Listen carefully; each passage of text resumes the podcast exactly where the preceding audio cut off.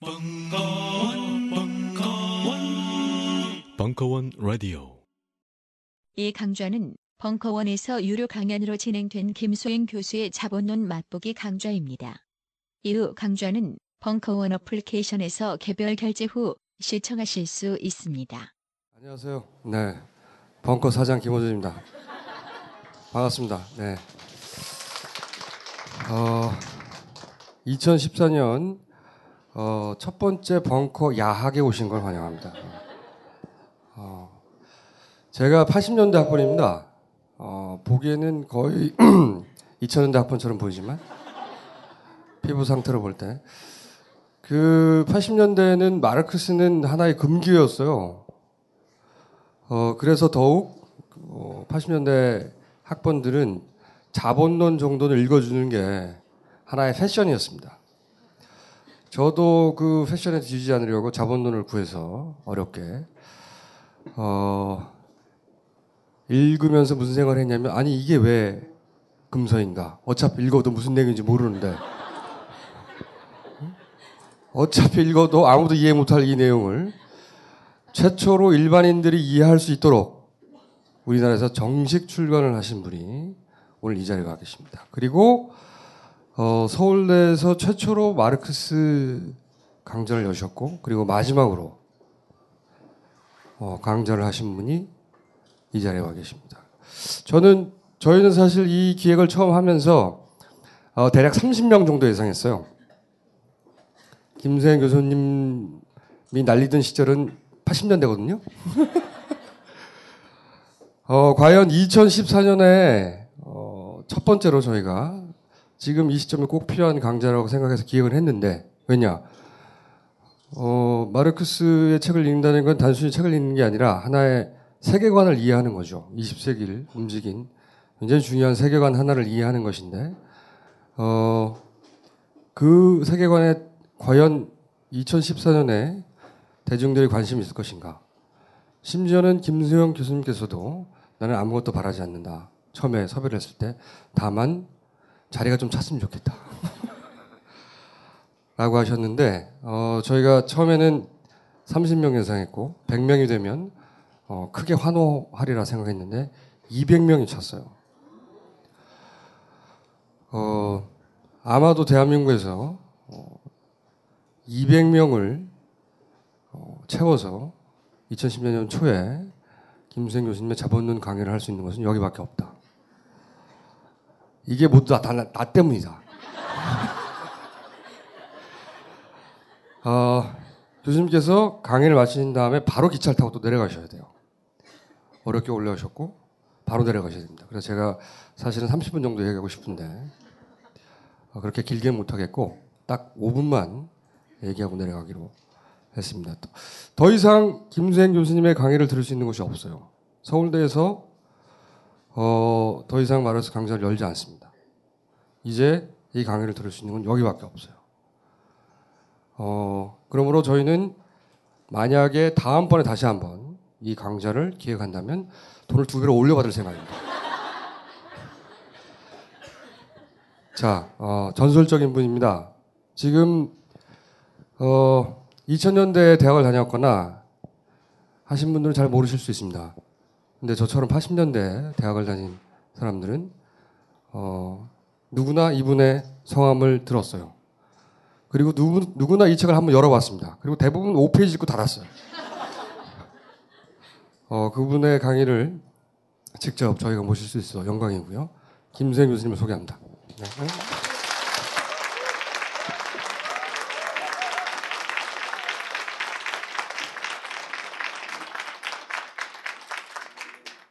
어, 사람이 많이 왔네요. 근데 음, 내가 서울대학교 들어가기 전인데 내가 서울대학교 1989년에 교수로 들어갔습니다. 89년 2월에 어 그게 뭐냐 하니까 1987년 6월 항쟁 덕택이에요. 그 교수 우리 서울대학에서는 교수 뽑는 게 이제 학과에서 뽑거든요. 학과에서 뽑는데 누가 어? 자기들 욕하는 사람을 뽑겠어요. 그래서 우리 대학원 학생들이 데모를 해가지고 내가 들어간 사람입니다. 학생들이 데모를 했거든요. 그 데모에 있었던 것이 1987년 6월 항쟁 후에 학문의 자유가 굉장히 많이 열렸다고요. 학생들이 굉장히 힘이 좋아져가지고, 힘이 세가지고. 그래서 그 덕에 이제 들어갔는데, 그게 이제 들어간 게 1989년 2월에 내가 발령을 받았고, 그 88년에, 1988년에 서울대학교 그 경제학과의 학생회장이 나보고 선생님 와가지고 그 강연을 한번 해달라고 했어요. 그래서 서울대학교 그 뒤에 보면 그 노천 강당이 있습니다. 그때 학생이 천 명이 모였습니다. 천 명. 그 친구들 백으로 내가 그 학교 들어간 거예요. 어, 그렇고 그래도 오분에도 많이 오셨네. 그리고 몇 년 전에는 내가 그 민주노동당 연수원에서 하는 그게 15주를 해가지고 자본론 3번을 다 하는데 그때 그 당원들하고 학생들이 한 300명 모였습니다. 300명 모여가지고 쭉 15주를 했다. 뭐, 아니, 이건 내 자랑이 아니고 그렇다니까. 그렇게 이야기합니다. 그래서, 그, 이번 10주 동안에 자본론 1, 2, 3권이라 하는 것이 도대체 무슨 이야기가 있느냐 그 이야기를 지금 할 겁니다. 하는데 어, 될 수 있는 대로 어, 쉽게 해가지고 어려운 이야기 하지 말고 쉬운 이야기 해가지고 이게 지금 뭔지를 이제 알게 이렇게 해놓으면 나중에 다른 책을 읽더라도 이게 그러니까 제가 이, 이 강의를 통해 가지고 한 것을 이 돌베개에서 책으로 만들어냅니다. 이 책이 아마 내가 쓴 자본론에 관한 그 책 중에서는 가장 어, 시, 수준이 낮다 하나 쉽다 하나 그런 이야기도 왜냐하니까 이렇게 많이 오시고 이러면 잘못하다가는 잠이 자꾸 오고 이러니까 안 되고 제일 처음 자본론하고 막스하고를 이해를 할 때 가장 중요한 것은 역사는 변한다는 걸 잘 알아야 돼. 역사는 변한다. 이게 이게 이제 보통 막스가 이야기할 때 이렇게 이야기를 했어요. 인류 역사를 보면 원시 공산 사회라는 게 있었고 노예 사회가 있고 봉건 사회가 있고 자본주의 사회가 있고 그 다음에 새로운 사회 1이 나오고 새로운 사회 2가 나오고 새로운 사회 3이 나오고 계속 그 이제 나중에 이름을 이제 붙여야 됩니다만은 이렇게 나온다고 이야기를 한 거예요. 그 이야기는 뭐냐 하니까 이 세상에 변하지 않는 건 하나도 없다는 게 진리입니다. 변하지 않는 건 하나도 없다고요. 어, 이 자본주의가 어? 자본주의가 영구 불면하다 이렇게 하는 사람은 도란 사람이에요. 도란 사람. 절대로 그렇지 않다. 세상이 어? 계속 변한다 이면 계속 변해요. 자본주의 사회가 어느 사회든지 계속 변한다고요. 그러면 또 하는 가지. 그 변하는데 변하는 그 동인이라 할까? 변화를 일으키는 힘은 어디에 있느냐? 이랬을 때 막스가 뭐냐고 이야기했냐 하니까 계급투쟁이라고 해요. 계급투쟁. 아시겠어요? 이 원시 공산사회는 지금 알기로는 우리가 여기는 계급이 없다. 모두가 함께 일하고 함께 나누어 먹고 이런 사회다. 이렇게 되어 있습니다. 그죠? 그래서 여기서는 지금 계급이 없습니다. 그런데 노예 사회가 딱 되어버리면 우리가 그리스, 로마, 뭐, 우리 동양에도 노예 사회가 있었고 이런데 그게 보면 기본이 계급이 어떤 시간 노예 주인하고 노예가 두 계급입니다.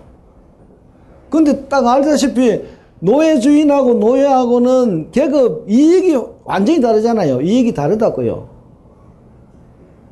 노예주는 노예를 더 많이 부려먹으려고 하는 거고 노예는 그렇게 잔인하게 당하기 싫다 있는 거고 그러다가 나중에 노예 반란도 이러고 이렇지 않습니까?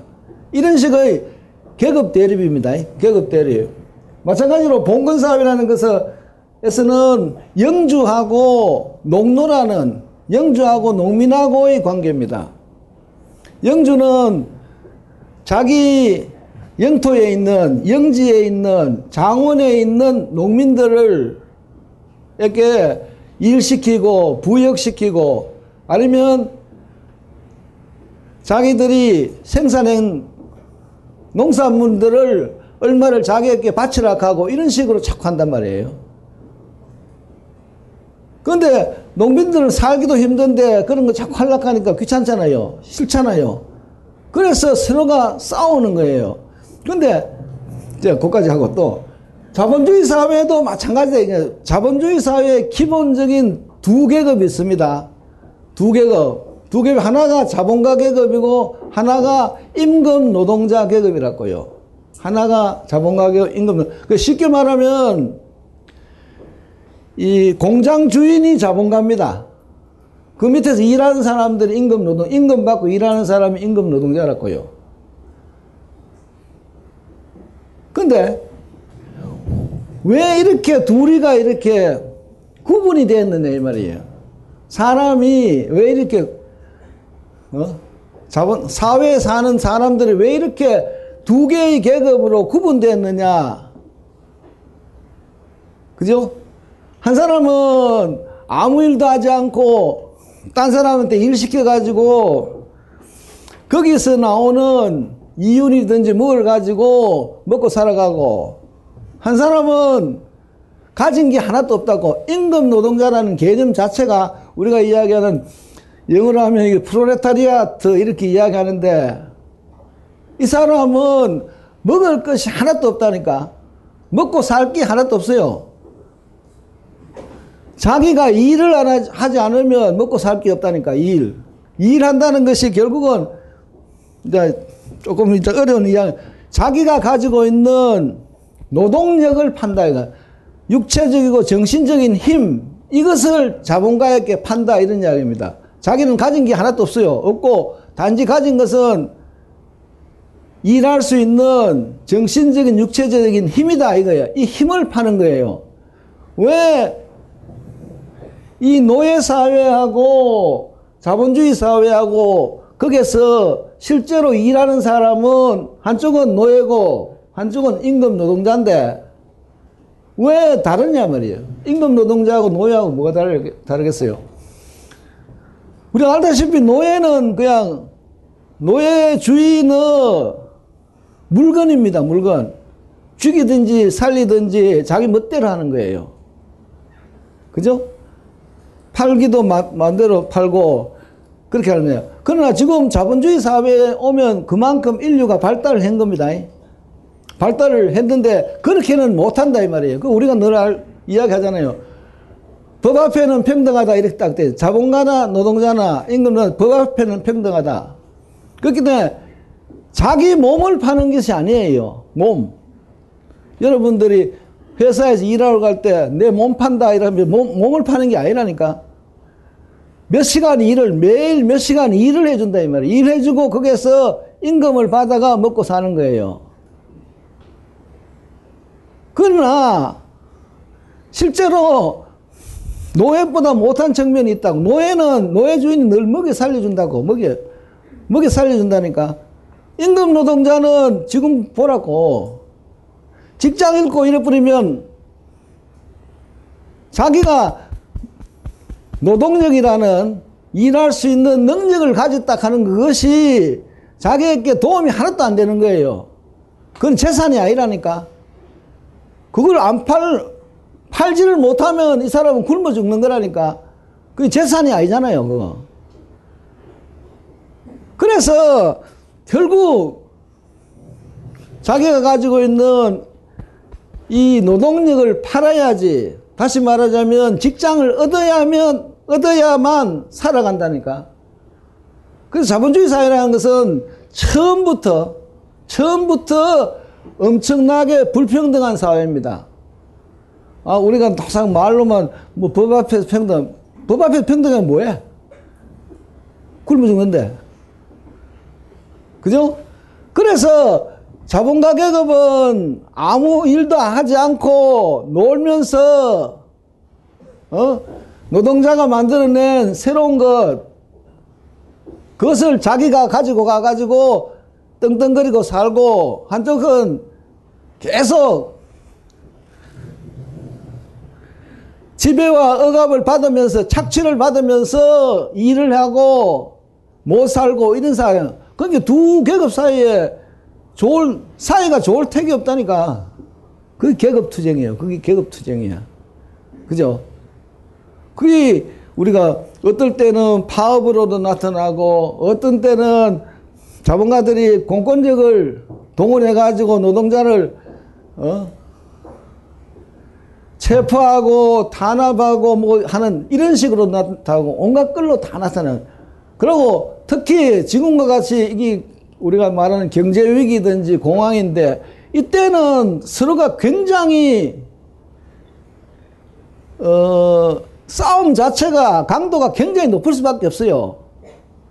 특히 아까 이야기 임금 노동자 계급들은 먹고 살 수단이 없기 때문에 어떻게든지 먹고 살아야 된다는 그거 있잖아요. 그래가지고 계급 투쟁이 굉장히 심화된다. 그래서 지금 이제 이 자본주의 사회 또 다른 게 또 하나 있다고. 지금 딴 사회, 노예 사회가 무너졌을 때 노예가 새로운 사회를 만든 게 아니라고 봉건 사회를 만든 게 노예가 아니에요. 딴 사람들이에요, 딴 사람. 그리고 봉건 사회에서도 마찬가지로 어? 그게 있는 농노, 농민들이 이 자본주의 사회를 만든 것이 아니라고요. 소위 말하면 중간 계급, 시민 계급들이 부르주 아 사회를 만들었다고요. 그런데 지금 자본주의 사회에서는 워낙 수적으로 따져버리면, 어? 어? 한 줌도 안 되는 사람들이 자본가 계급이고, 대부분의 사람들이 일을 하지 않으면 먹고 살 수 없는 임금 노동자 계급이에요. 그 때문에 새로운 사회로 주고 새로운 사회 일이라 하는 게 나오는데 이때로 간락하면 결국은 여기서는 노동자 계급이 모든 권력을 장악해 가지고 이 자본주의 사회를 변화시킨다. 이것이 기본이에요. 그리고 그거는 굉장히 쉬운 이야기가 뭐냐 하니까 지금 한번 보, 라고요 자본가 계급이라 할 때 특히 이제 우리가 뭐 재벌 총수고 뭐 이렇게도 이야기하고 어? 큰 회사의 주주들 주주들이 실제로는 그 회사 주인이잖아요. 그 회사 주인인 주주를 하는 사람들은 일을 하나도 안 합니다.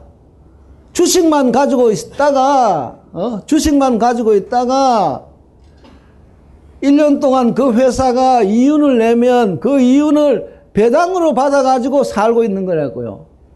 우리가 어? 신문에서 늘 이야기하는 어? 노동 안 하는 사람들이라고 무의도식자라니까. 그렇게 놀고 있으면 머리가 깨지가 않아요. 자꾸 그 부자들은 점점 머리가 나빠진다고.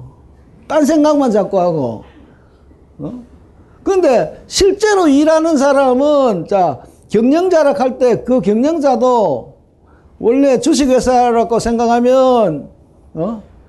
소유하고 경영이 분리된다 해가지고 소유는 주주들이 자본을 소유하는 사람, 그 회사를 소유하는 사람은 주주고 경영은 월급장이 사장, 월급쟁이 사장이 그 회사를 경영한다 이란다고요. 월급쟁이 사장이라는 것은 우리가 생각할 때는 계급적으로 따지면 그것도 임금 노동자 계급이에요. 고급, 고급이라고 하나 달아주고, 고급 임금 노동자야. 그죠? 그리고 실제로 모든 일은 노동자들이 다 한다고. 각 부서 노동자 다 하잖아요. 정부도 마찬가지 아닙니까? 정부에서도, 어, 일하는 사람들은 공무원들, 그 중간 계급, 중간 사람들, 밑에 사람, 공무원들이 다 알아서 일을 다 하고, 위에서는 어? 어?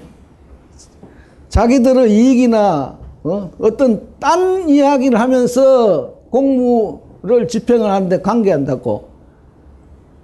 그 때문에 이 딴 데에 있어서 노예나 농노와는 전혀 다르게 이 자본주의 사회는 우리 같이 지금같이 이렇게 발달한 사회는 금방 노동자에게 권력이 탁 가더라도 이 사회는 아무 문제 없이 운영이 되고 있다.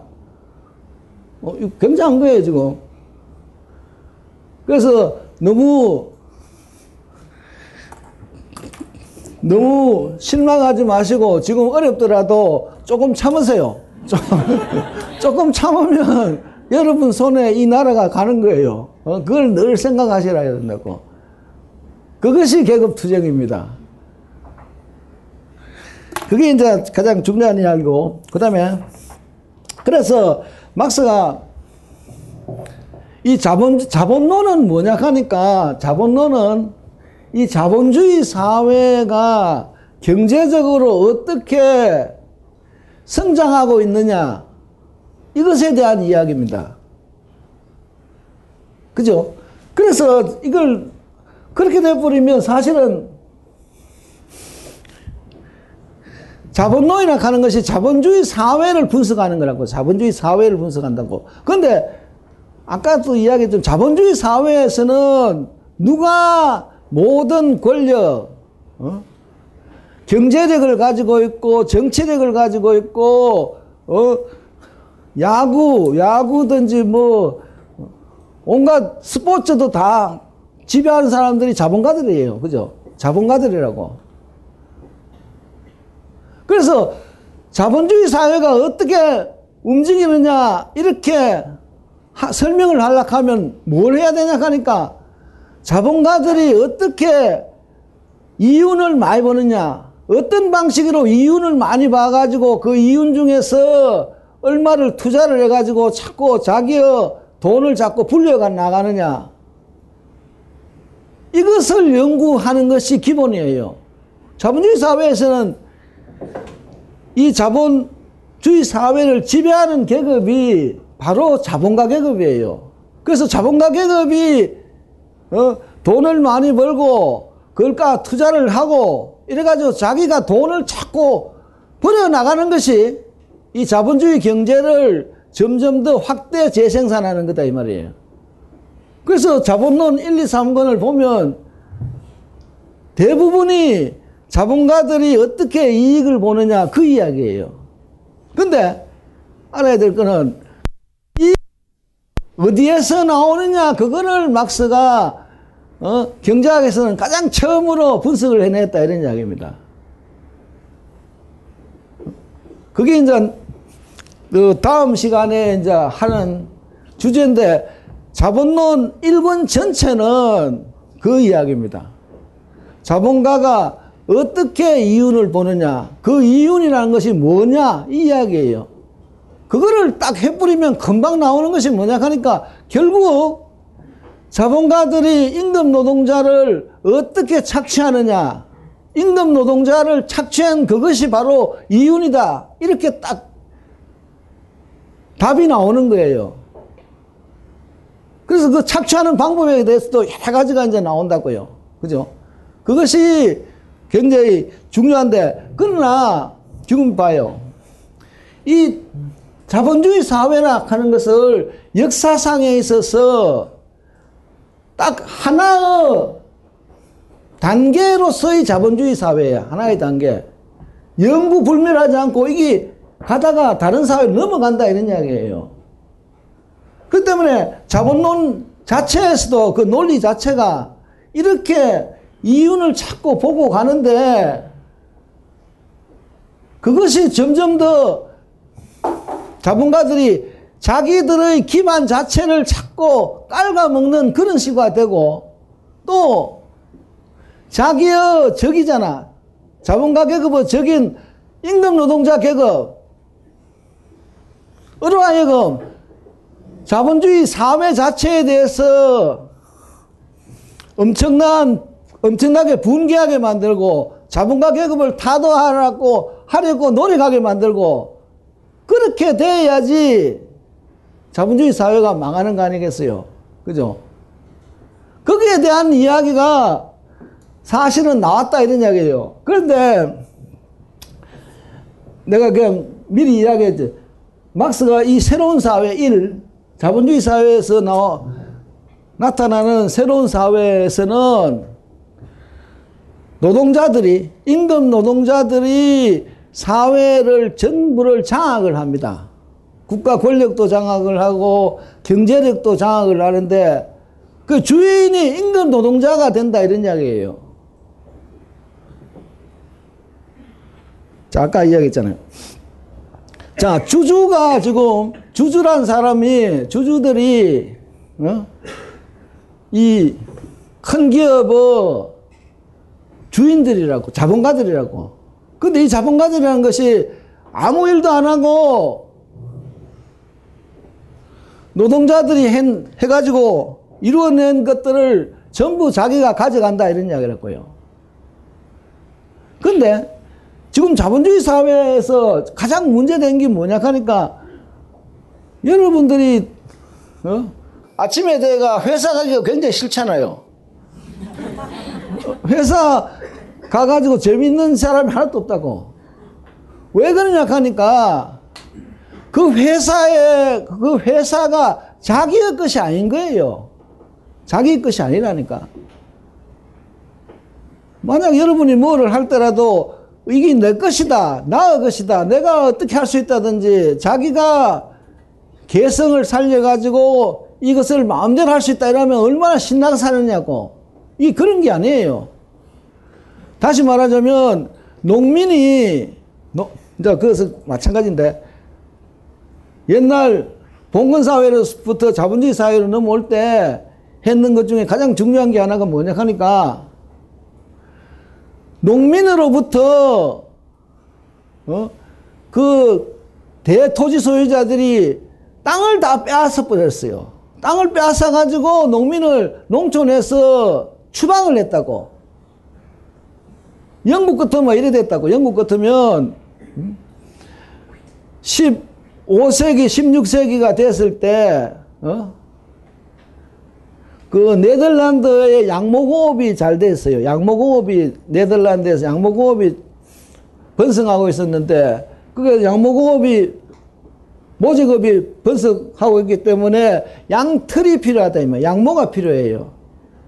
그러니까 권력 있는 사람 큰 토지 소유자들이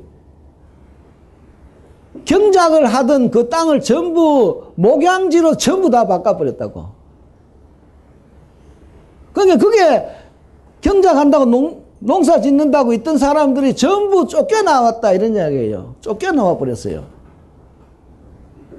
그래서 이 사람들이 전부 도시로 가가지고 거지를 하고 말이 도둑질도 하고 야단치고 그러다가 국가가 그 사람들을 전부 감옥에 넣어가지고 이제 어, 어 뭐라 할까 훈련시키고 어? 이렇게 이제 자꾸 해왔다 이런 이야기예요. 옛날에는 자기 땅이 있어가지고 거기서 밭을 갈고 어, 뭘 해가지고 자기하고 가족이 잘 먹었다고. 그런데 이걸 다 없애버리는 것이 자본주의예요, 자본주의.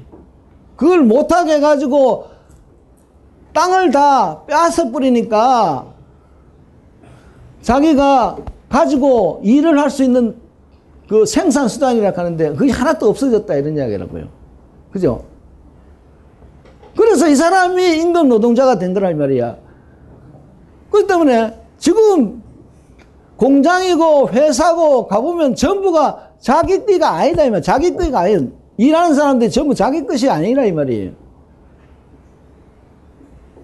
그래서 이 자본주의 사회를 망가뜨린다. 전복시킨다, 타도한다는 것이 뭐냐 하니까 공장이나 뭐 회사나 논이나 밭이나 이런 것을 전부 일하는 사람들에게 돌려주는 거예요. 돌려주는 거.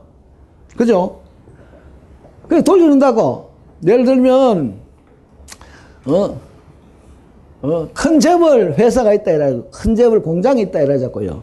공장이 있는데 그 공장에서 어, 노동자들이 전부 하나가 돼 가지고 단결해 가지고 거기에서 있는 뭐 사장이라든지 아니면 주주다든지 이런 사람들은 돈을 다 빼앗아 가지고 이것을 자기의 것으로 한다 이런 얘기. 자기의 것으로 해가지고 공동으로 소유하는 거예요. 그 노동자들이 공동으로 소유해가지고 일을 한다 이 말이에요. 함께 일을 하고 거기서 나오는 이익을 가지고 그 공장뿐만 아니라 모든 사람들이 나누어 가지게 되는 이런 것이 새로운 사회의 기본 아이디어라니까. 막스가 생각한 기본 아이디어. 노동자가 주인이 된다 이 말이에요. 그래 뿌리면 그래서 이게 이제 노동자가 해방된다 했냐. 노동자의 해방이에요. 노동자가 해방되잖아요. 노동자가 해방이 되면 자본가도 해방이 된다고. 왜 그러냐 하니까 자본가는 계속 어?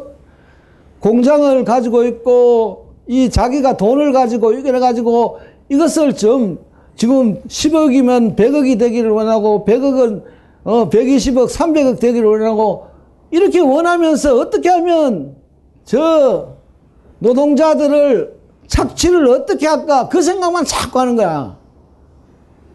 사람이 버렸지 뭐. 사람이 버렸잖아. 그런데 자기가 다 빼앗겨 버렸어. 공장이고 뭐고 다 빼앗겨 버렸다. 빼앗겼잖아. 보통 사람이 딱 됐잖아. 그러기는 뭐 그걸 할 생각할 여유가 없잖아. 그렇게 생각할 이유가 하나도 없다고요. 그래 보통 사람이 돼 가지고 좋은 사람이 돼 보는 거야. 그래서 막스가 이야기하는 거예요. 이게 노동자가 해방이 되면 자본가도 해방이 된다 이 말이에요. 자본가도 아 저놈을 어떻게 어, 착취할까 어떻게 뭐 할까 그런 나쁜 생각이 싹 없어지고 순한 사람이 된다 이런 얘기예요. 그지? 그래서 자본주의 이후 새로운 사회는 모든 사람이 자유롭고 평등한 그런 사회가 되는 거예요. 어, 그래서 막스가 새로운 사회를 자유로운 개인들의 연합, 이라 자유로운 개인들이 모여서 서로 토론하면서 함께 일하고 이렇게 나눠 먹고 이렇게 한다. 이렇게. 그게 우리가 이야기하는 진짜 민주주의가 되는 거예요. 그렇기 때문에 저 소련 사회나 북한 사회나 뭐 쿠바나 이런 사회가 막스가 이야기한 새로운 사회라고 생각했다면 그건 큰 탈이 난다고. 우리는 어? 우리는 실제로 보면 이 막스를 공부를 안 한 거요. 실제로 막스를 공부를 안 했다 이 말이야.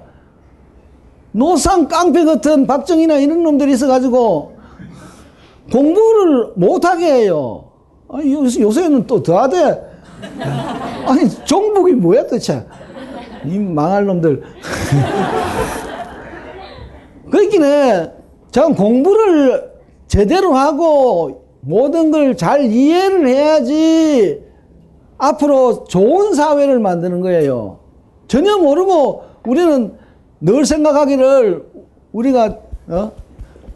나는 좀 안 그랬지만 늘그 소련이 참 그 엄청난 좋은 나라고 말이야. 어? 노동자가 주인이다고 노상 그런 식으로 생각을 했다니까. 내가 영국에 10년 살았어요. 10년. 소련 개판이야, 개판. 전혀 말도 안 되는 사회라니까. 그죠? 그러기는 공부를 제대로 해야 된다. 이거지. 공부를 제대로 해야지 그런 이제 그래서 새로운 사회는 그런 겁니다. 그래서 내가 마지막에 가면 새로운 사회를 만들려고 하면 어떻게 하면 될까? 내가 전략을 좀 이야기를 하려고 그래요. 그게 이제 그거. 그래서 그 다음에 또 막스 개념 중에서 지금 이제 사회, 사회를 볼 때 우리가 한국 사회다 할 때 한국 사회를 볼 때 어떻게 봐야 되느냐 할 때 굉장히 이 뭐랄까 이 막스가 공부하면서 느낀 거, 막스가 실제로는 대학에 가서 처음 공부한 것은 법학입니다. 법학. 법학 공부하다가 그 다음에 해결 철학을 공부를 했고 철학하다가 역사학을 공부를 했어요. 그래서 역사, 법, 철학 하면서 벌써 경제학 하기 전에 이미 이게 소위 말하면 유물사가는 하나의 도식인데 사회라는 것이 어떻게 구성이 되어 있느냐 그거를 파악을 했다고. 어? 그래서 이 밑에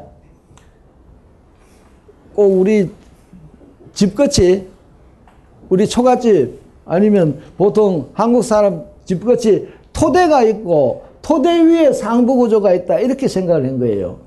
그렇게 생각을 했다고요. 그래서 토대 토대를 결국 생산 양식이라는 이런 개념으로 생각을 했는데 토대를 구성하는 것이 경제야 경제.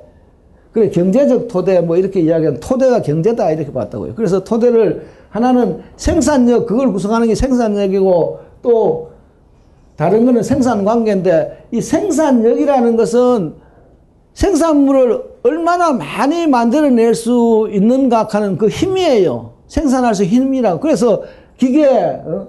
이 노동수단이라 하는 것, 어, 생산수단이라 하는 것은 이건 이제 용어인데 생산수단이라 하면 기계하고 원료가 생산수단입니다. 기계는 노동수단이고 원료는 노동 대상이고 그죠? 원료는 노동 대상이고 노동 대상 기계를 가지고 원료를 가공한다 이렇게 되는 게 아닙니다. 그죠? 그래서 그 생산 수단을 기계나 원료를 하고 그 다음에 노동 수단이라는 는 아까 그렇지 이것도 기계가 노동 수단이고 그리고 여기 노, 노, 똑같은 이야기를 해놨네. 이것이 그래서 옛날에는 노동수단이라 해가지고 뭐, 어, 홈이나 이런 거 하던 시절하고 이제는 기계가 들어오고 자동화되고 컴퓨터 되고 이러면 생산력이 엄청나게 향상이 된다 이런 이야기예요. 그죠? 그래서 그게 사회의 기본이고 그 다음에 이 노동자들 생산자들의 기술하고 숙련 그것도 이게 생산력에 들어간다고요. 근데 이 생산력이라 하는 건 사실은 하나의 물질적인 그런 건데 누가 사람이 있어야지 이 물질이 사용이 될 거 아니냐고. 그 생산 관계라 하는 것은 결국 이 생산력을 사용하고 이용하고 그걸 통해서 생산을 할 때 인간들이 맺는 관계예요. 생산하는 과정에서 인간들이 맺는 관계가 생산 관계야. 그래서 우리가 이야기하는 자본가 계급과 노동자 계급의 사익하는 게 이게 바로 생산 관계라고요.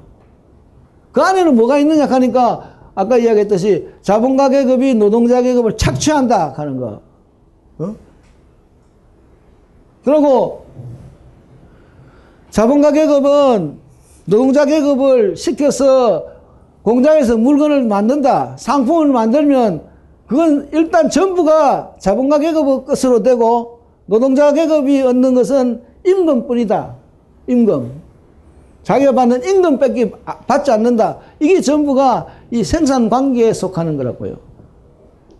그래서 이 생산력과 생산 관계가 있는데 아까도 이야기했 이 생산 관계라는 것은 언제나 계급 사회에서는 계급 사회 노예 사회로 계급 사회에서는 언제나 어떻게 되느냐 하니까 일하는 사람하고 일하지 않는 사람하고 일하지 않는 사람이 일하는 사람을 착취한다. 이렇게 이야기하는 거야. 착취. 그게 왜 계급이 처음 역사적으로 이야기하면 왜 이렇게 계급이 생기느냐 하면 결국 사람들이 자기가 하루에 일을 하자. 하루에 일을 해가지고 자기만 한 사람 자기만 먹을 수 있다 이러면 일하지 않는 딴 사람이 있을 수가 없다고. 내가 일을 해가지고 내만 먹고 저 사람은 자기가 일해가 자기가 먹고 이러면 나를 위해서 지배하고 억누리고 그럴 사람이 나타날 수가 없다고요. 근데 사회가 발전하고 노동 생산성이 발전해가지고 한 사람이 어? 다섯 사람 먹어 생활 수단을 만들어낸다. 이러면 몇 사람이 놀고 먹을 수가 있는 거 아니에요. 그래서 계급이 생기는 거예요. 자본주의 사회에서는 엄청나게 그런 거다 이런 이야기예요. 노동 생산성이 기계로부터 시작해가 굉장히 발전이 되기 때문에 몇 사람은 노동자들이 일을 하더라도 그 위에 엄청나게 먹고 노는 사람이 많을 수가 있다 이런 이야기입니다. 그러면 서로 간에 아까도 이야기했지만은 계급 갈등이 생기고 계급 이익이 다르다 이런 이야기예요. 저 사람이 우리 애님이야 적이야 적. 이렇게 됐을 때이 이 사람들의 관계가 그렇게 될 때 이 계급들이 어디에서 가서 서로 싸우느냐 하면 이 상부 구조에서 싸운다고. 예를 들면 법률을 정해가지고 어떤 사람 자기 이익 얻으려고 굉장히 노력하고 또 노동자 계급은 그 법률을 정해가지고 자기 이익도 옹호를 하라고 이야기하고 꼭 정치에서도 마찬가지 아니에요. 정치 정치에서도 어? 공권력을 전부 자본가 계급이 마음대로 자기 편으로 막 하고 노동자 계급은 그대로 당하고 어? 음, 아니 근데 나는 그 참 왜 파업을 하는데 노동자들한테 그렇게 벌금을 많이 매기느냐고 난 그 이해가 안 가. 내가 영국 10년에 살았는데 그렇게 노동자한테 벌금을 매기는 제도가 마가렛 세차 때 나왔어요. 마가렛 세차 때 나왔는데 그 전에는 그런 법이 없었어요. 그런 법이 없었는데 거기 나왔는데 노동조합들이 그걸 없애려고 엄청나게 노력을 했다 이 말이야. 그래서 예를 들면 그 언론사에서 어? 언론사 사장이 노동자들이 어, 파업을 어, 불법으로 파업했다 해가지고 벌금을 매기라고 법원에다가 고소를 했다 이 말이야. 그래서 벌금이 딱 떨어졌어요. 벌금 내라고 했다고. 그러니까 노동자들이 파업을 딱 해버렸다고. 파업을 하니까 신문이 다 스톱이잖아, 스톱. 그 벌금을 누가 냈나 하면 그 언론계에 있는 돈 많은 사람이 이러다가는 우리나라 언론이 망하겠다 해가지고 그 사람이 자기가 자기 주머니에서 돈을 내가지고 그걸 그 해결을 했다고. 그러니까 노동자들은 다시 이제 일하기 시작했고 그런 식으로 하는 거라니까. 그죠?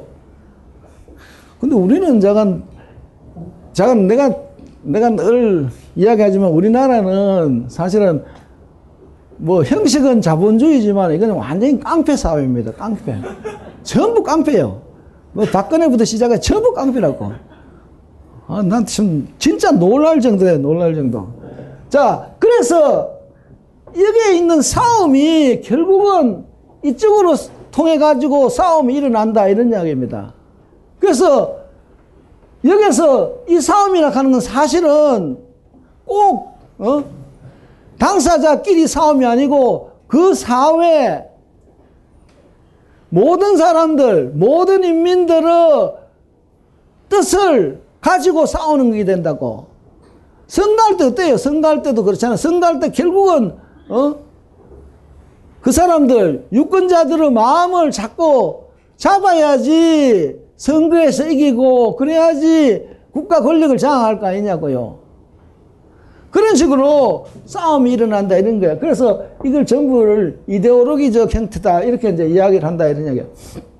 그래서 이런 식으로 되어 있다. 그래서 가만 보면 어떤 사회가 제대로 되어 간다. 어떤 사회가 제대로 되어 간다. 이럴 때는 이 전체가 서로 이가 맞아가지고 잘 되어 간다. 이제 이렇게, 어? 상부구조, 어? 토대, 여기서도 모두가 이가 맞아가 잘 되어 가는데 그렇지 않을 경우가 많이 생기는 거예요. 그래서 막스가 탁 특히 강조한 것은 지금과 같은 경제 위기 공황입니다. 경제 위기 공황. 이, 이 생산력이라 하는 것은 우리가 말하면 몸입니다. 몸, 몸. 생산 관계는 우리가 우리가 입고 있는 옷이에요. 그래서 몸이 자꾸 커진다 이 말. 몸이 자꾸 커지면 옷을 갈아입혀야 되잖아요. 옷을 옷을 안 갈아입혀 버리면 어, 옷이 찢어지잖아요. 그죠? 그러니까 옷을 갈아입혀야 된다니까. 안 그러면 몸이 크지를 않잖아요. 이게 바로 공황이라는 거예요. 그 내가 이야기를 해줄게요. 지금 이 자본주의 사회, 자본주의 사회는 지금 같은 이런 공황이 1825년부터 나타납니다. 1825년부터. 10년마다 주기적으로, 어? 한 번씩, 그 전부가 상품이 안 팔린다는 이런 그 현상이 크게 나타난다고. 상품이 안 팔려요. 상품이 안 팔리기 때문에 공장 문을 닫고, 그죠? 공장 문을 닫으니까 실업자가 많이 나 생기고, 어? 이러다가 어느,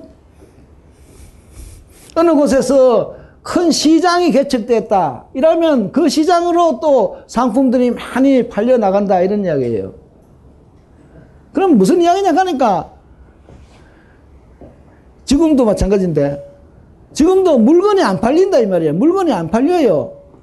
물건이 안 팔린다는 이야기는 물건을 사가지 못한다. 살 수 있는 사람이 적다는 이야기지만은 그 사람이 그 물건이 필요 없다는 이야기가 아니다 이 말이야. 그렇잖아요. 그 물건이 안 팔리면 그 물건 필요한 사람한테 그냥 공짜로 줘보면 돼. 왜 돼? 그럼 물건이 다 없어지잖아. 지금 그런 상태라니까 우리 지금 우리나라가 너무 뭐를 많이 생산을 해내는데 그걸 생산해 놓고는 또 그걸 제값에 다 붙어가지고 제값을 다 받아가지고 이윤을 너무 몰랐고 자꾸 그런다 이런 이야기라고요. 그때 해결책은 뭐냐 하니까 될 수 있으면 어 그렇게 많이 생산되고 이랬으면 그거를 사회보장제도를 통해서든지 어, 늙은 사람 복지를 위해서든지 가난한 사람을 위해서든지 자꾸 나눠줘야 돼. 저 생산 관계를 변경시키는 게 바로 그런 거예요. 생산 관계를 변경시키는 것이. 그런데 이 자본가들이라는 친구들은 어떻게 하느냐 하니까, 어? 생산 관계를, 거기는 옷을, 좀 넓은 옷을 안 입히고 말이야. 넓은 옷, 넓은 옷을, 풍등한 옷을 입혀가지고 몸을 생산력을 잘하게 하지 않고 요 좁은 옷을 입히고 이 옷이 좋다고 해가지고 자본주의가 좋다고 해가지고 이 좁은 옷을 입히면서 몸을 도려내고 있는 거야 지금. 지금 노동자들이 이렇게 실업당한다는 거 먹고 못 산다는 거 그 다음에 공장들이 놀고 있다는 거 이게 전부가 인적, 물적 자원이 엄청나게 낭비되는 거 아니에요. 엄청나게 지금 낭비된다고. 어, 뭐, 시장에 맡기면 뭐, 낭비가 안 돼? 말도 안 되는 소리 하고 있네. 그죠? 낭비가 되는 거야. 다른 말 하면, 이 몸을 자꾸 저거, 몸을 도려낸다니까. 몸을 지금 도려내고 있는 거예요. 그래서 이 관계를 없애야 돼. 관계를 없애는 게 아니고 관계를 변형시켜야 된다 이런 이야기예요. 그런 것이 지금 굉장히 큰 인자 주제로 나온. 그래서 이 생산 양식이라는 말 자꾸 나온다고. 어?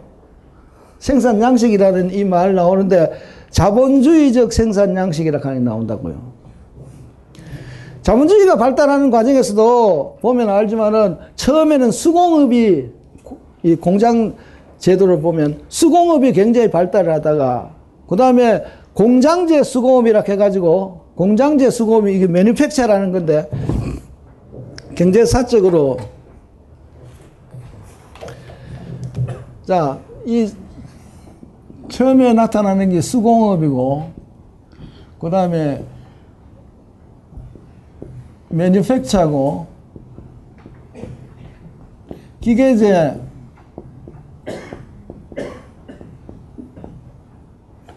대공업 이게 이제 그 생산력이 발달하는 과정이에요. 이 수공업은 이 수공업자가 자기 집에서 각각이 자기 집에서 물건을 만들어가 시장에 팔았다고요. 그런데 시장이 자꾸 커지고 이러니까 물건을 많이 만들어야 되기 때문에 자본가가 돈 있는 사람이 이 큰 공장을 하나 만들었어요. 만들어가지고 이 사람들을 이제 임금 노동자로 임금 노동자로 지금 고용을 한다고요. 이 친구들은 지금 자영업자입니다. 자기가 자기 책임하에서 자기 도구를 가지고 어? 만드는 거예요. 자영업자라고. 그럼 이건 이제 임금 노동자가 됐다고?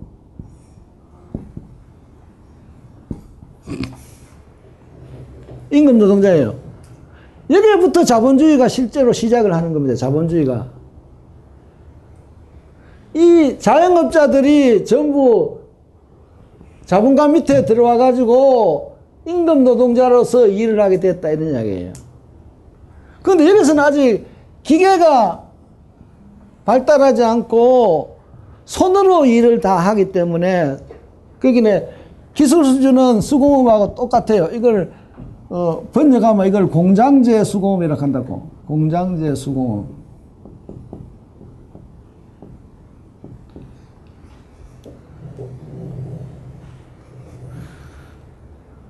근데 이 임금 노동자가 예를 들면 손으로 뭐를 만드는 거예요. 모두가 손으로 만든다고 손으로.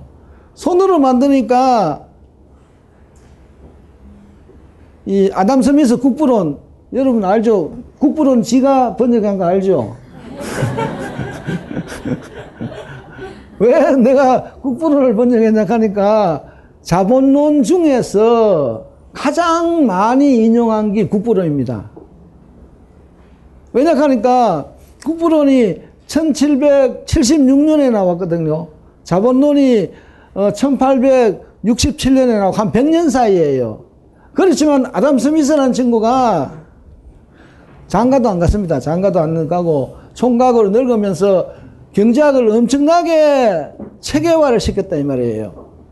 그래서 막스가 그 아담 스미스의 그 체계를 따라서 배우면서 아담 스미스의 아이디어, 지식을 확 바뀌었다 이면 새로운 지식으로 막, 만들어 버렸기 때문에 자본론이 나온 거예요.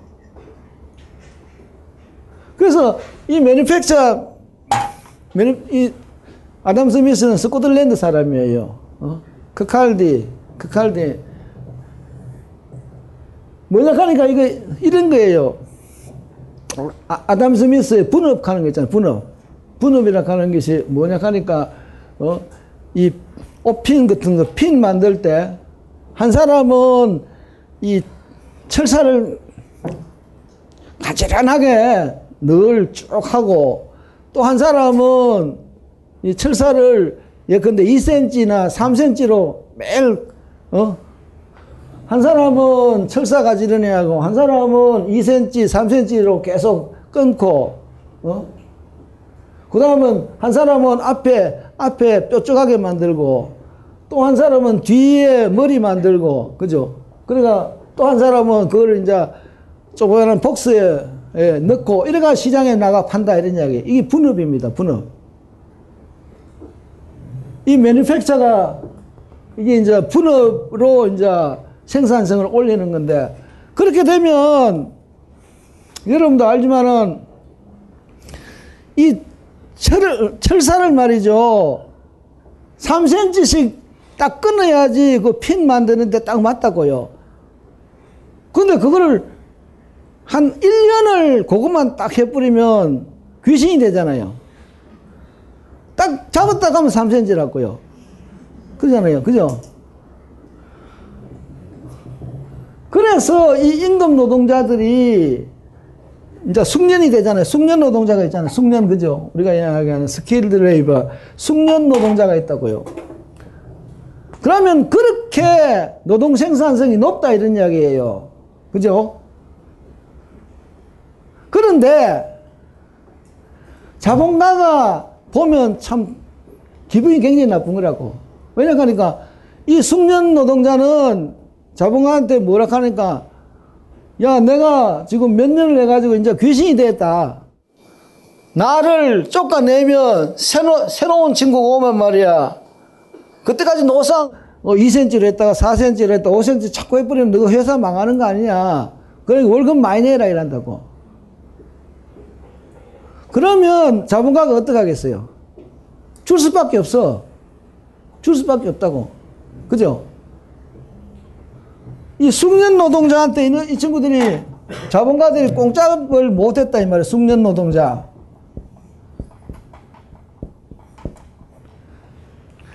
그래서 나온 게 기계입니다. 기계. 기계가 나온 게 그거예요.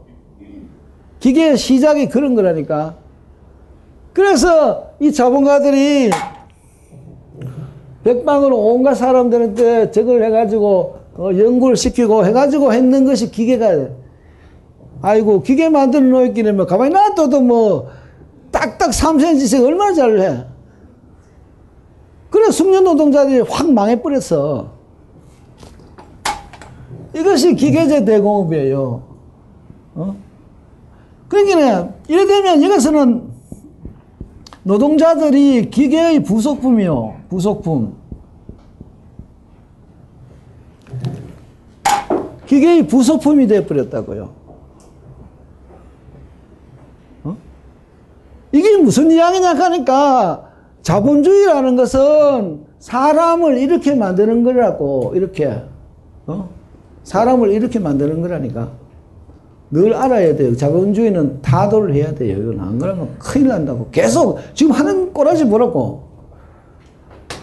꼴이 노상 그런 꼴이라니까. 근데 이 아담 스미스라는 친구가 어떻게 했나 하니까 아담 스미스는 1776년에 아까 국부로서 그때는 기계가 없었습니다. 기계가 안 나왔어요.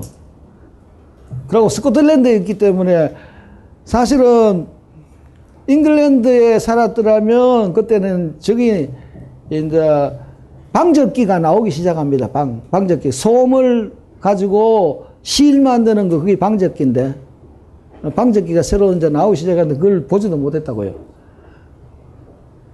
그래 이것이 분업이라 하는 것이 노동 생산성을 올리고 나라의 부 국부 어? Wealth of the Nation 하는 거 나라의 부를 증가시키는 가장 큰 수단이라고 그렇게 선전을 했다 이 말이야. 근데 가만히 보니까 이런 식으로 한 사람이 노동자들이 하루 종일 철사만 이렇게 가지런하게 하고 또 노상 이거 3cm씩 자르기만 하고 앞에 적을 하고 이러니 그 사람이 어떻게 되겠어요? 바보 되는 거예요, 바보. 바보가 된다니까. 이걸 부분 노동자라 하는데, 딴 거는 하나도 모르고 그것만 한다, 이 말이야. 그러니까 그거에 몰두하다가 보면 그것만 하니까 자기의 머리가 다른 데로 쓰이지가 않아요. 그거 빼기 몰라요. 그래서 아담 스미스가 그런 이야기 했다고. 야, 저런 사람들을, 저런 청년들을 군대로 보낼 수가 없다는 거야. 판단이 하나도 안 쓴다면 늘 보이는 게 철사 부인인데 어떻게 봐요? 거기는 분업은 저 아까도 이야기했지만 새로운 사회에 가면 분업이 없어집니다. 분업이 없어져요. 모두가 어, 누구 또 하나, 내가 오늘은 사장했다가 또 뭐, 그 다음에 뭐 비서를 하든지 이래가 돌아가면서 다 한다고, 돌아가면서. 그 정도로 모두가 수준이 확 올라가 버렸다, 이런 이야기야. 모든 걸 할 수 있는 전면적으로 발달한 인간이 된다, 이런 이야기야. 전면적으로 발달한 인간이 돼야지 새로운 사회가 된다. 근데 자꾸, 그래서 그 이야기 했어요. 그 분업이라고 하는 게 엄청나게 문제가 많다. 그래서 막스 이야기는 이 기계가 나오면 이 기계의 부속품으로 되는 것도 당연하지만은 한번 보라고. 요새 온갖 것이 많이 나오잖아요. 예를 들면 컴퓨터가 등장했다고 컴퓨터가. 컴퓨터가 등장하고 이럴 때 자꾸 그렇게 생각하면 안 된다고. 뭐 새로운 상품이 나왔다 이러면 어, 소비자들이 그거 어 그거 만들어내라고 막 이랬다 이렇게 생각하면 안 된다고. 뭐 소비자가 왕이라 하는데 성 거짓말이에요. 소비자가 왕이 무슨 놈 소비자가 왕이야? 만들어내는 놈이 왕이지. 그 만들어내는 놈들이 생산자가 돈 벌기 위해서 만들어내 가지고는 광고 선전해 가지고 이거 좋다고 하기에 모두 속아 넘어가는 거 아니야. 그지? 그렇게 하면 결국 이 자본가들이 뭘 하냐 하니까 자꾸 새로운 아이디어를 자꾸 낸다 이 말이야. 그러면 상품도 새로운 상품 많이 나오고 어 컴퓨터도 어 기계도 새로운 기계가 자꾸 나온다고. 그러면 노동자들이 그 기계 그 상품을 모르면 직장을 가질 수가 없잖아. 직장을 가질 수 없다니까.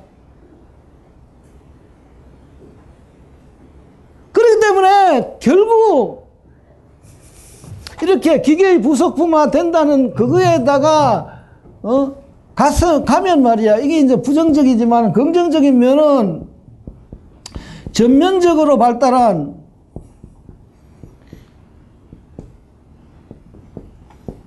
전면적으로 발달한 인간이 되는 거요. 이 노동자가 전면적으로 발달한 인간이 된다고. 이게 이제 인간으로서 완성도가 자꾸 높아간다 이런 이야기라고요. 이것도 할 줄 알고 저것도 할 줄 알고 모든 사람이 이제 그렇게 된다 이런 이야기예요.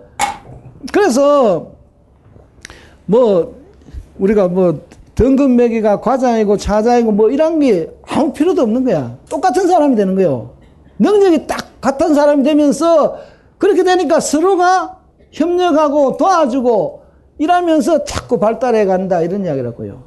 아시겠어요? 그래서 이 하나는 이 자본주의라는 것이 아까도 이야기했지만은 사실은 이 자본주의라는 것이 자꾸 어, 욕을 욕만 할 것이 아니고 자본주의가 실제로는 이 새로운 사회 훨씬 나은 사회로 만들어가는 인적 자원도 만들어내고 물적 자원도 만들어내는 거예요, 사실은. 거기에서 어떻게 보면 그렇게 한다는 의미에서 어, 이 자본가들이 살 권리가 있고 자본가들이 한 역사적 사명이 그런 거다. 어, 자기들은 죽어야지 그러니까 자기는 죽고 새로운 사회에 오는 나오는데 어, 적극적으로 기여하고 이러면서 나아가는 것이 어, 하나의 중요한 저거다. 그거를 우리가 늘 생각을 해야 돼요. 자, 그 다음에 지금 그 이게 이게 사람 눈이에요. 사람 눈이라고. 눈은 언제나 이게 현상을 본다고 뭘 보잖아요. 본다고. 예를 들면 물가가 올라갔다 이러자고 물가가 물가가 올라갔다 하면 그 물가가 왜 올라갔을지 하면서나 모르면서 자꾸 그렇게 그거 본다고요. 근데 원래 그렇게 하는 것이 아니고 표면이 아니고 표층에 그런 게 아니고 이 물가를 올리게 한 무슨 본질적인 뭐가 있을 거라고 본질적인 뭘 찾아내야 되는 거야. 그것이 바로 분석을 해가지고 본질적인 걸 찾아내야 돼요. 그러니까 법칙을 찾아내야 된다니까. 물가가 뭐 때문에 오르냐, 그 이유가 뭐냐, 이래가 찾아내가지고 그 본질을 찾아내야 돼. 그것을 이게 표청이고 심청이라고 이렇게 이야기한다고요. 어? 표청이고 심청이고 그러고 나서 그 본질을 찾아내 가지고 그걸 가지고 지금 아까 물가가 올라갔는데 그 본질로부터 시작해 가지고 물가가 올라간 이유는 이것다 가면시나 이렇게 물가 등기를 설명해 버리면 물가 등기를 우리는 알게 된다 이런 이야기라고요. 금방 물가가 올라가 보면 이거 왜 올라갔는지 전혀 모르고 이거에 대해서 이해를 할 수가 없다 이런 이야기라고요. 그죠? 그래서 그렇게 현상이 이 본질의 현상 형태라 해놨는데 그거 무슨 이야기야? 이 본질로부터 이런 현상이 나타난다 이렇게 봐야 된다는 거야. 주력의 가장 그 잘못하는 것 중에 하나는 뭐냐 하니까 이렇게 이렇게 한다고 계량 경제학적인 방법 이렇게 계량을 하는데 어떻게 하느냐 하니까 물가가 올라갔다 하면 요거가 올라간 이유라 해가 여기 화폐량이 화폐량 그 다음에 어, 생산량 어? 그 다음에 임금 상승 임금 뭐 이런 식으로 해가지고 숫자를 넣어가지고 컴퓨터 돌려가지고 그 중에서 가장 어, 상 연관성이 있는 것이 임금 상승이다. 이래가지고 임금 상승 때문에 물가가 상승했다. 이렇게 해뿌리 뿌리. 그 무슨 이야기냐 하니까 여, 여기에서만 논다 이런 이야기. 여기에서만 여기에서만 놀지 밑에 가서는 밑에 뭔지를 모른다 이런 이야기야. 그래서 막스는 그런 이야기 했다고. 현상하고 본질이 같다면 과학이라는 건 필요 없다 이렇게 한다. 그러니까 겉만 보고 미안 미안 예쁘다고 사람만 얼굴만 예쁘다고 좋은 사람이 아니다 이 말이야. 어 말이 되나? 어? 잠깐 그 현상하고 본질이 다르다는 걸 늘 알아야 돼요. 그래서 막스가 사실은 자본론이 실제로 그렇게 돼 있어요. 그러니까 자본론이 어, 당신들 잘 모르겠는데 나중에 하면 자본론이 처음에 나오면 상품이 뭐냐가 나온다. 상품. 상품이 나오고 그 다음에 화폐가 나오고 화폐로부터 이 자본을 설명을 하는 이런 식으로 돼 있다고. 어? 상품, 화폐, 자본이야. 자본은 음? 자 화폐 중 화폐 중에서 어떤 것이 어떤 화폐가 자본이 되는데 화폐 중에서 내 주머니에 여기 10만 원이 있다 이러자고. 어? 그러면 내가 이 10만 원을 어? 10만 원까지 술 먹기는 너무 많구나. 자, 만 원이라 하자, 만 원. 그래서 만 원을 내가 나가다가 막걸리를 먹는다. 이래 버리면 이게 자본이 아니에요. 돈을 다 써버린 거야. 그런데 내가 여기 있는 10만 원을 가지고, 어, 무엇을 사요. 사가지고, 그걸 팔아가지고 15만 원을 만들었다. 이러면 이 10만 원 이것이 자본이라고. 그지? 그게 자본이라는 것은 자기의 가치, 자본은 이제 설명해. 자기의 가치를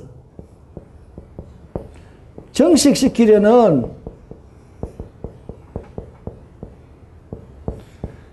뭐 가치라 이 가치라는 것은 뭐 상품도 가치가 있고 화폐도 가치가 있고 있는데 이건 뭐 화폐라 하든지 어?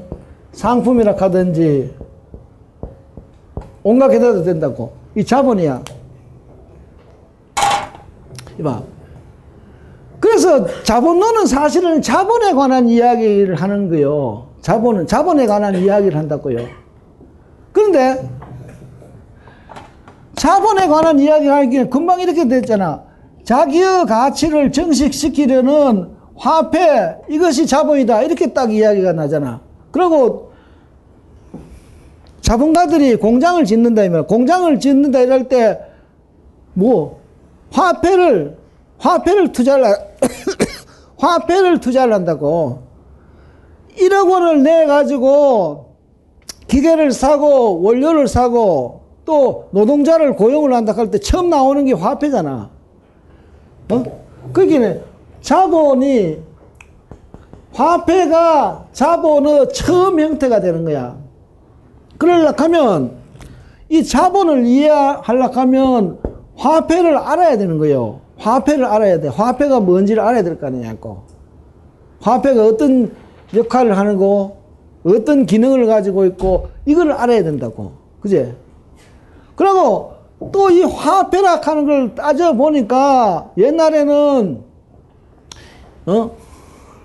실제는 금이 화폐인지만은 다른 때는, 어? 조개 껍질도 화폐를 했고 다 그런 게 있다고. 그래서, 어? 화폐를 따져다가 보니까 결국, 어? 상품을 알아야지 상품 상품 중에서 화폐가 나는 거야 다시 말하자면 상품을 서로 교환하는 과정에서 화폐라는 게 생겨난다고 어? 그래서 상품이라는 것을 발견을 했다고 그래서 상품을 또 연구를 하게 됐다고 그래서 무슨 이야기는 저것대로 하면 이것이 예컨대 뭐 현상이라 가지고 이것이 현상이고 어 있겠네. 이게 조금 그림을 여기서 다시 할게. 자 자본 표층이 나타나는 자본이라는 게 있다고. 이 자본을 연구를 하려고 하다가 보니까 결국 화폐를 연구하게 됐고 화폐를 연구하다가 보니까 결국 상품을 연구하게 됐다. 이게 이제 저기서 말하는 분석이야. 그래서 지금 이제 자본론이라 하는 거는 어떻게 되냐 하니까, 어? 이제 상품이라 하면 여기 상품의 가치라 하는 게 나온다고. 상품의 가치. 이거는 상품이 얼마냐 이 말이야. 그때 얼마라 하는 그게 뭐냐 이거야. 뭐가 상품의 가치를 형성을 하고 있느냐 그거 이제 이야기가 나와요. 그래서 결국 이 노동이라는 인간의 노동, 인간 노동이라는 개념이 결국 안 나올 수밖에 나올 수밖에 없는데 그렇게 나와가지고 여기서부터 이제 상품으로부터 시작해가지고 어? 화폐가 어떻게 상품으로부터 어떻게 화폐가 생겼느냐, 화폐로부터 어떻게 자본이 생겼느냐 이렇게 딱 해놓고 보면 아 여기에 있을 때 자본은 그게 뭔지 전혀 몰랐는데 이렇게 딱 해놓으니까 아 자본이라 하는 게 이런 거구나 하면 금방 알 수가 있다 이런 이야기라고 지금 그죠? 자본론이라 하는 것은 이쪽으로는 분석하고 이거 연구를 하고 뭐 탐구를 하고 이래 가지고 했는 것은 자본론이 나타나 있지 않고 어? 이건 발표하는 거 자기가 이쪽에서 연구한 것을 발표를 한다고. 발표? 서술. 어? 인간의 노동이 상품의 가치의 본질이고 이러면서 해가지고 하가 상품을 쭉 설명하다가 상품이 교환을 하는 과정에서 어? 어떻게 해서 그러다가 화폐라는 것이 생겼다는 이야기가 나오고 그러면 화폐가 어떻게 그러면 자본 자본의 문제는 이런 거라니까. 이 화폐 화폐를 가지고 어? 상품을 사고 이 상품을 사가지고 화폐를 또 얻는다고. 근데 봐 100원을 주고 어떤 상품 100원짜리 상품을 샀어요. 그래가지고 그 상품을 팔아가지고 또 100원을 넣는다 하면 이런 짓은 아무도 할 사람이 없다고. 그렇잖아. 그제? 그렇기 때문에 문제가 생기는 거야. 근데 일단 이윤이 생긴다 할 때 한번 생각을 해봐요. 이윤 생긴다 하면 우리 경영학이나 뭐 보통 주류 경제학에서는 자꾸 그런 이야기 한다고. 어? 내가 싸게 사와가지고 비싸게 팔아먹는다. 이러면 그 마진이 내 이윤이다. 이런다고. 그래, 내 이윤은 맞아요. 그런데 사회 전체로 봤을 때는 이윤이라는 게 없어지잖아. 내가 저 사람한테 어, 비싸게 팔았다 하면 나는 이익이 되지만 저 사람은 손해가 간다고요. 그러면 사회 전체로서는 이윤이 생기질 않았다고. 그래서 막스는 자본론 전체에서 다음 시간에 이야기하지만은 이윤 설명을 할 때는 어? 이런 식으로 이게 등가 교환이에요. 이게 등가 교환이에요. 등가 교환, 이퀴버런트야. 100원짜리 물건은 100원에 파는 거라니까. 100원 주고 100원짜리 물건을 사고 그 다음에 100원짜리 물건을 팔면 또 100원밖에 안 오는 거야. 이러면 이거는 이윤이 생기는 모형이 아니라니까. 그지? 그래서 당장 이- 문제가 이제 생기는 게, 어? 등가 교환이면서도, 등가 교환이면서도, 이윤이 생기는 그걸 찾아내야 돼. 그래서 나오면 이런 거라고. 예컨대 100원을 주고 100원짜리 물건을 샀어요. 이게 상품이야. 어떤 상품을 100원짜리 화폐를 주고 자본가야. 자본가가 100원을 주고 상품을 100원을 그 상품을 샀는데 이 상품을 자본가가 이용을 하니까 사용을 하니까 이 상품이 어? 상품 값이 말이야 100원이 아니고 120원이라는 상품을 만들어내더라 이런 이야기라고요. 120원은 이 상품 값은 100원인데 자본가가 사용을 하니까 사용을 하니까 그놈이 120원을 만들어내더라 이런 이야기라고요. 그래가지고 이 120원을 만들어낸 걸 팔 거 아니냐. 그러면 화폐가 120원이 나오잖아. 그러면 이 차이, 여기서 요거의 차이 20이 이윤인데 막상 이거를 잉여가치라고 이야기했다고. 잉여가치. 서플러스 배류라고 이야기를 했다고요. 아시겠어요? 이게 이제 그래서 이 상품이 무슨 상품이라 하면 노동자가 파는 노동력이에요, 노동력. 이게 노동력이라니까. 노동력의 가치야. 노동력의 가치, 하루의 가치, 노동력의 우리가 보통 임금이라 할 때 자꾸 이야기를 할 때 임금은 얼마를 주든지 어, 상관이 없다든지 임금 임금 수준은 얼마가 돼야 된다든지 이걸 과학적으로 설명 안 했는데 이건 사실 아담 스미스가 했어요. 국부론에서 했다고. 임금이란 게 뭐냐? 그 임금을 받아가지고 노동자가 자기 가족하고 살 수 있는 그 생활비 그것이 임금이다 이거야. 그죠? 그 생활비대로 그 생활비를 안 주면 노동자가 어떻게 살아가? 그 다음날 와가지고 힘이 없어가지고 일을 못 하잖아. 그것이 바로 어? 노동력의 가치라는 거야. 노동력. 어?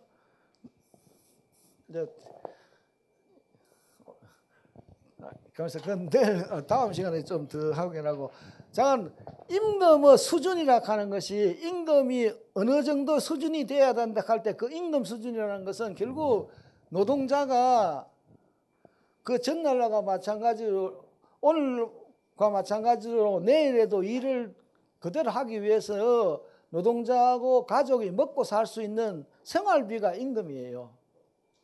임금이 귀착해야 될 정당한 임금이라 하는 그 개념이라고. 그 정당한 임금 가는 것이 바로 어? 노동력의 가치라는 거야. 그게 내가 그랬잖아. 지금 자본가가 노동시장에 가가지고 노동자를 고용을 하려고 한다고요. 그때 노동자한테 사는 것이 노동력이야. 노동력을 산다 이 말이야. 자, 어, 잘 됐네 뭐. 이 자본가가 노동자가 있다고.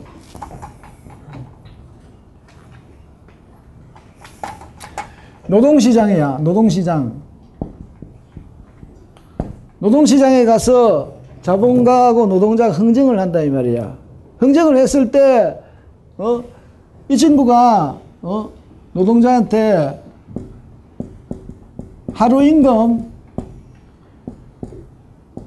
100원을 줄 테니까 너 노동력을 팔아라 하면 이게 하루어 노동력이에요. 하루어 노동력. 하루어 노동력이라 하는 하루어 노동력을 샀다는 이야기는 결국 이 사람 데리고 와가지고 하루 동안 일 시킬 수 있다는 이야기라고. 일 시킬 수 있다는 거예요. 어이? 노동력 상품이라는 게 그런 거예요. 노동시장에서. 그래서 아까 이야기했지 막스가 이걸 등가 교환이라 했다 이 말이야. 그러면 100원을 받았으니까 이 노동자는 이 100원 가지고 자기하고 부인하고 애들하고 같이 그 100원을 사용해 가지고 100원을 가지고 생필품을 사 가지고 지낼 수가 있다 이러냐. 정상적인 생활을 할 수 있다 이러냐. 그래서 이게 등가 교환이야. 하루 노동력의 어? 값이 이거다 이 말이야. 100원이다 이런 이야기라고요. 그런데 노동시간에서 이제 샀다 이면 노동력을 샀어요. 하고는 이제 공장 안에 들어가잖아. 생산.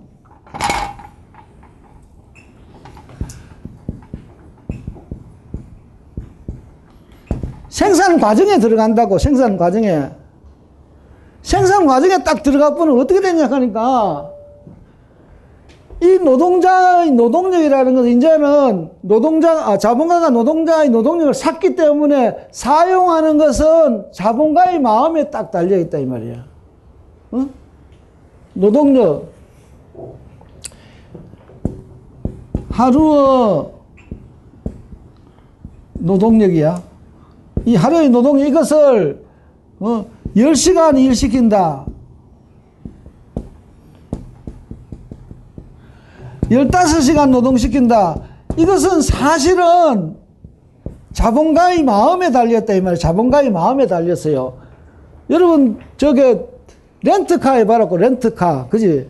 렌트카 하면 하루에 그 차 빌리는데 어 요새는 얼마인지 뭐 잠깐 5만 원이나 가자고 5만 원에 차를 빌렸다고 그러면 내가 그 차를 24시간을 타든 1시간을 타든 그건 내 마음이잖아.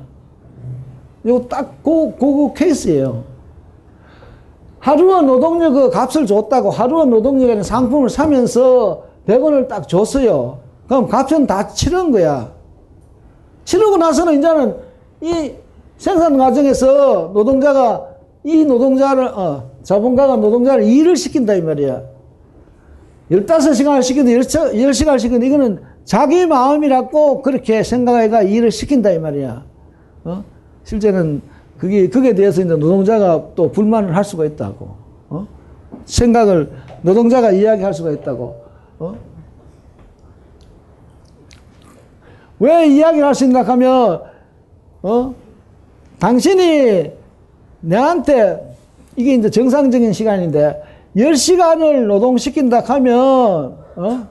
10시간을 노동시킨다 하면, 내가, 어? 생명이, 어? 예를 들면, 60세까지 간다, 이 말이야. 60세까지 일할 수 있다, 이 말이야. 60세까지 일할 수 있는데, 당신이 나를 말이야, 이 월급을 주고 15시간 일을 시키면 나는 결국 일찍 힘이 다 빠져가지고 40세까지밖에 일을 할 수 없다, 이말 일할 수밖에 없다. 어? 그 때문에 당신이 15시간 일을 시킨다면 임금을 더 내놓든지, 어? 그렇게 해야 된다. 이렇게 주장을 할 수가 있다고요. 그 다음 시간에 저거 그 자본론에 있는 구절을 한번 저 복사해 가지고 쭉 한번 돌려 드릴게요. 그런 이제 이야기단 말이야. 그래서 이 노동시장에서는 이 노동시장 교환 아닙니까? 돈을 주고 노동자한테 노동력이라는 상품을 사는 거예요. 이거는 화폐를 주는 거고. 이게 등가 교환이라고, 등가 교환. 등가 교환인데 사실은 생산 과정에 들어가 버리면 이런 식의 문제가 딱 생긴다 이 말이에요. 그래서 이 자본가는 자기가 이 노동력을 샀으니까 마음대로 할 수가 있다 이렇게 주장을 하고 노동자는 그렇게 하면 말이야 내가 원래 살려고 하는 그돈 받고 살 수 있는 것이 60세까지인데 그렇게 15시간 일할 뿐만 40세까지 밖에 일을 못해. 응? 하면 40세까지 일하려고 하면 말이야 내한테 내가 더 임금을 더 많이 받아야지 그 40세까지 일하고 또 죽으려고 하면 75까지 있어야 되니까 많이 있잖아. 그때까지 살아야 될 거 아니냐. 이렇게 이야기가 된다 이런 이야기라고요. 그죠? 그래서 아까 이야기 그 말이 이 말이야. 노동력 값을 100원을 줬다고요. 줬는데 이 자본가가 이 노동력이란 상품을 사용을 많이 해가지고 120원이라는 가치를 만들어내게 했다 이런 이야기라고요. 이봐. 다음 시간에 이걸 할 건데 지금 이거를 뭐 뭐를 만드는 회사라 할까? 라면 회사라 하자고 라면 만드는 회사야. 한 사람을 노동자 한 사람을 일을 시킨다. 하루에 일 시키다 라면을 다 만들어내는 거야. 그리고 또 다음 날 또 만들고 매일매일 만드는. 이 자본가가 100원을 투자를 했습니다. 투자를 하는데 어, 기계하고 원료를 샀어요. 그냥 기계 생각하지만 원료만 샀다가 70원의 원료를 사고 노동자의 때 하루 임금을 30원을 줬다 이 말이야. 30원을 주고 그래서 노동자 보고 야 그 원료 가지고 라면 만들으라 했다고. 그래서 이 생산 과정에서 노동자가 어, 그 라면 원료를 가지고 라면을 만들었다 이 말이야. 그래가지고 만들어가지고 이 상품을, 이 라면을 파는데 말이야. 120원으로 계속, 오늘도 120원으로 나오고, 내일도 120원으로, 팔리기를 120원으로 나오더라, 이런 이야기라고요. 그럼 결국은, 아까도 120원으로 팔렸다는 이야기는 결국 이 상품 값이 120원짜리다, 이런 이야기야. 어? 내가 이야기, 교환 과정에서는 상품 팔고 사고 하는 데서는 가격이 가치가 변하지 않기 때문에 어? 120원을 받았으니까 결국 이 상품이 120원짜리야 120원짜리 그러면 당장 문제가 되잖아 어? 돈은 100원밖에 안 넣었는데 어떻게 해서 이놈은 120원짜리가 됐느냐 이런 이야기 아니야 그때 이제 이야기 되는 것이 지금 그 이야기예요 무슨 이야기냐 하니까 노동자에게 어? 어? 30원을 임금으로 줬다고요. 줬는데 어? 이 임금을 가지고는 뭐야? 노동자가 집에 가가지고 자기 가족들하고 생필품을 샀어. 먹고 없어졌다고. 없어지고 그 다음날 와서 일을 하는 거예요. 노동을 하는 거예요. 노동을. 노동을 하는데 결국 노동이 새로운 가치를 창조하는 거예요. 노동이 새로운 가치를 창조한다. 이게 사실은 좀 외워야 되는데. 노동이, 인간은 노동이야. 노동이 새로운 가치를 창조한다. 다음 시간에 지금 잘할 수 있겠습니다. 노동이 새로운 가치를 창조하는 거예요. 그래서 결국은 자본가가 이 원료 70원은 이건 다른 회사에서 사왔다고 원료 70원은 이 라면 값에 원료 값으로 그냥 다 이게 옮겨 놓고 그러고는 보니까 70원하고 50원 차이가 나잖아. 이 50원은 자기가 노동을 해서 새로운 가치를 50원을 창조를 했다. 이렇게 된다고. 새로운 가치를. 노동을 내가 새로운 가치를 창조를 했다. 이 말이야. 그래서 그 창조한 가치 중에서 30을, 어? 30원을 노동자가 임금으로 받아가는 거고, 20원은 자본가를 위해서 공짜로, 어? 자본가를 위해서 잉여가치 20원으로서 준다. 이런 이야기라고요. 그래서 저거가 예를 들면 이렇게 됐다 이래자고. 이 노동자가 하루에 10시간 일을 했다 이래자고. 하루에 10시간. 뭐야? 하루에 노동자가 10시간 일을 했는데 결국 10시간 일해가지고 50원의 새로운 가치를 만들어냈다고. 만들어내가지고 라면 값에다 잡아 넣었다 이 말. 추가를 했는 거야. 라면 값에다가 노동을 내가 새로운 가치를 추가를 했어요. 50원을 추가를 했다고.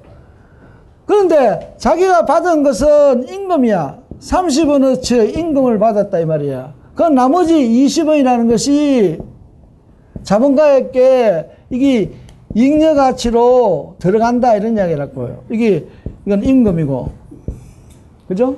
잉여 가치로 들어간다 이런 이야기라고요. 이걸 노동 시간으로 따지면 어떻게 되냐 하니까 10시간 노동해가지고 50원의 가치를 새로 창조했기 때문에 30원 창조를 하면 임금 가치야. 그지? 임금을 창조를 하면 이게 6시간이 필요하잖아. 6시간. 잉여 가치를 20원의 잉여 가치를 창조했다 하면 이게 4시간이야. 20원을 창조했다 하면 4시간. 이렇게 되잖아. 그 노동 시간이 10시간 일한다는 것은 노동자가 10시간 일한다는 것은 10시간 동안에 새로운 가치를 얼마, 새로운 가치, 예를 들면 50원을, 이 50원이라 하는 것은 아까도 이야기했잖아요. 지금 상품이 계속 120원에 팔리더라 이런 이야기라고. 그러면 상품의 가치가 120원인 거예요. 120원인데 그 구성 부분이라 하는 것이 원료값이 70원이 있으니까 원료값 70원을 빼버리면 이 50원이 결국 노동자가 노동을 함으로써 생산 과정에서 만들어낸 거다. 창조한 거다. 이런 이야기라고요. 그죠? 그러면 임금이 되지. 그래서 하루의 노동시간, 그러니까 노동일이라 하는 게 하루의 노동시간입니다. 노동일. 노동일 중에 6시간은 노동자가 자기의 임금을 창조하는 시간이야. 이거를 그래서 이걸 필요 노동이라 한다고. 자본가를 위해 공짜로 잉여가치 20원을 만들어주는 노동을 잉여노동이라 해요. 그리고 이거를 어, 지불 받는 노동 이걸 지불 받지 않는 노동 돈 안 받는다 이 말이야. 공짜로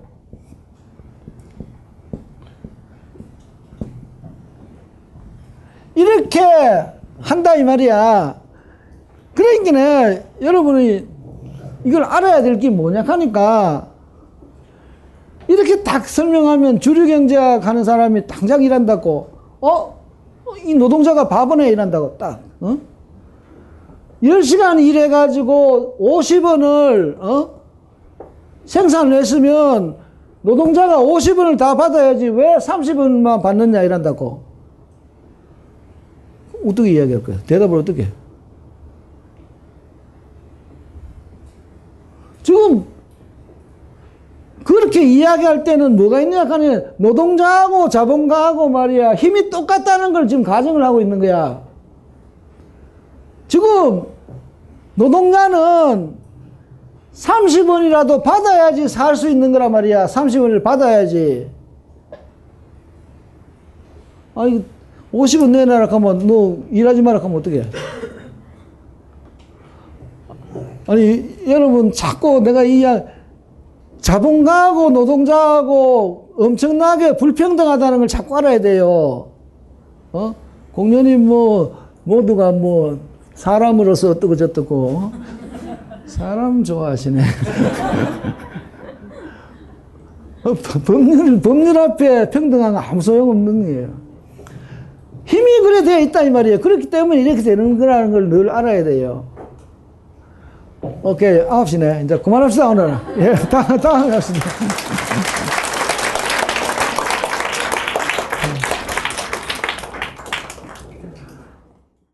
벙커원 홈페이지 벙커원.딴지.com을 방문해 보세요. 벙커원 멤버십에 가입하시면 엄청나게 다양하고 주옥 같은 특강들을 감상하실 수 있습니다. 벙커원, 벙커원, 벙커원 라디오.